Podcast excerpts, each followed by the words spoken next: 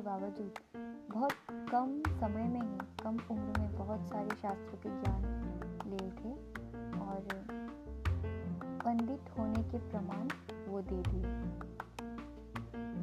21 साल की उम्र में शंकर देव ने सूर्यवती नाम की एक कन्या के साथ विवाह किया और विवाह के ठीक तीन साल बाद उन लोगों की एक बेटी जन्म हुई। बेटी का नाम रखा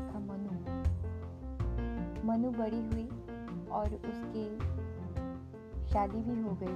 शादी के कुछ दिन बाद ही उसकी माता, यानी शंकर देव की पत्नी सूर्यवती की देहांत हो गई। उसके बाद ही शंकर देव ने संसार के सारे माया मोह त्याग करके प्रथम बार के लिए तीर्थ यात्रा पर निकल गए।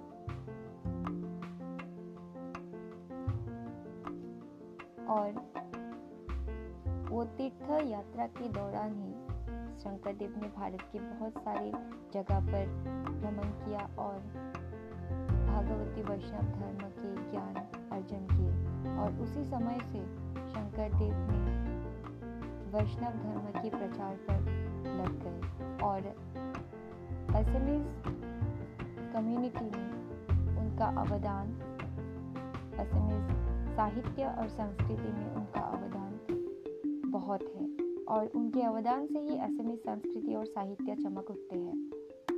और शंकर शंकरदेव के प्रथम तीर्थ यात्रा के दौरान ही उन्होंने ये अवदान का काम आरंभ कर लिया